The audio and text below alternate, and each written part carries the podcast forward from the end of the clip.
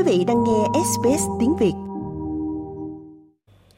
Hệ thống chăm sóc sức khỏe của Úc đã từng là chủ đề gây tranh cãi và tranh luận trước đây, nhưng bây giờ một cuộc đại tu lớn dự kiến sẽ làm rung chuyển mọi thứ.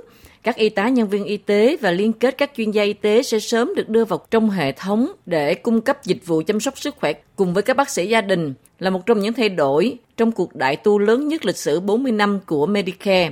Đáng lao động chuẩn bị mở rộng Medicare tới nhiều chuyên gia y tế hơn trong nỗ lực tiết kiệm dịch vụ chăm sóc sức khỏe do chính phủ tài trợ.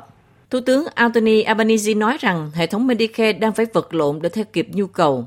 What this is about is recognizing uh, Điều này nói về việc thừa nhận rằng hệ thống chăm sóc sức khỏe mà chúng ta kế thừa đang phải vật lộn để theo kịp. Quá nhiều người phải đến khoa cấp cứu vì họ không thể tiếp cận với bác sĩ gia đình và chăm sóc sức khỏe ban đầu. Trong vài tháng, chính phủ liên bang đã làm việc với các hiệp hội y tế và các nhóm ủng hộ bệnh nhân về cách củng cố hệ thống Medicare. Một báo cáo của lực lượng đặc nhiệm tăng cường Medicare dự kiến sẽ được công bố trong vòng vài tuần. Tổng trưởng Y tế liên bang Mark Butler gợi ý về một cuộc sửa đổi lớn. Ý tưởng chuyển từ mô hình đơn thuần chỉ thu phí dịch vụ như phần lớn cách thức hoạt động của Medicare trong 40 năm qua sang mô hình kết hợp hơn, có nhiều tài trợ toàn diện hơn, đặc biệt đối với bệnh nhân lớn tuổi và bệnh nhân mắc bệnh mạng tính phức tạp. Điều này không phải là một ý tưởng mới, mà nó đã được thảo luận trong nhiều năm.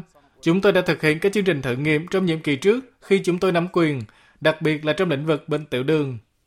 Mô hình tài trợ kết hợp mới nhằm giải quyết tốt hơn dịch vụ chăm sóc sức khỏe, trong đó không chỉ có các bác sĩ gia đình khám chữa bệnh, mà có thể mở rộng ra tới y tá, dược sĩ và nhân viên y tế nhằm giúp giảm bớt áp lực từ các khoa cấp cứu của bệnh viện.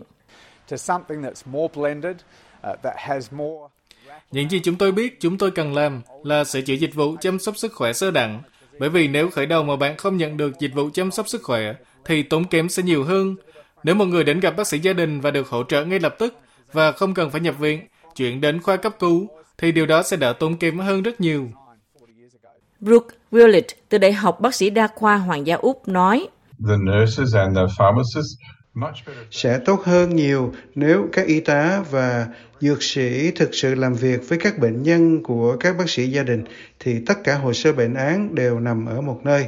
Bằng cách đó họ có thể thấy những gì đã được thực hiện chúng tôi biết rằng đó là cách làm hiệu quả cho công việc một dấu hiệu khác của sự căng thẳng ngày càng tăng đối với medicare là việc tìm kiếm cách thức để thanh toán cho các hóa đơn nhiều kỳ cho các việc thăm khám điều trị thông thường không ít người Úc đã phải móc tiền túi để trả cho việc đi gặp bác sĩ gia đình. Phó Chủ tịch Hiệp hội Y khoa Úc bác sĩ Daniel McMullen cho biết, trước mắt cần có thêm kinh phí. Có rất nhiều giải pháp được đưa ra, nhưng sẽ cần một khoản tiền mặt đáng kể để bảo đảm rằng chúng tôi nhận được nguồn tài trợ ngắn hạn, đặc biệt là đối với những bệnh nhân có thu nhập thấp, không đủ khả năng gặp bác sĩ gia đình vào lúc này. Chúng tôi hy vọng sẽ có thể duy trì thanh toán hóa đơn nhiều kỳ với tổng chi phí lớn cho những bệnh nhân thật sự có nhu cầu của chúng ta.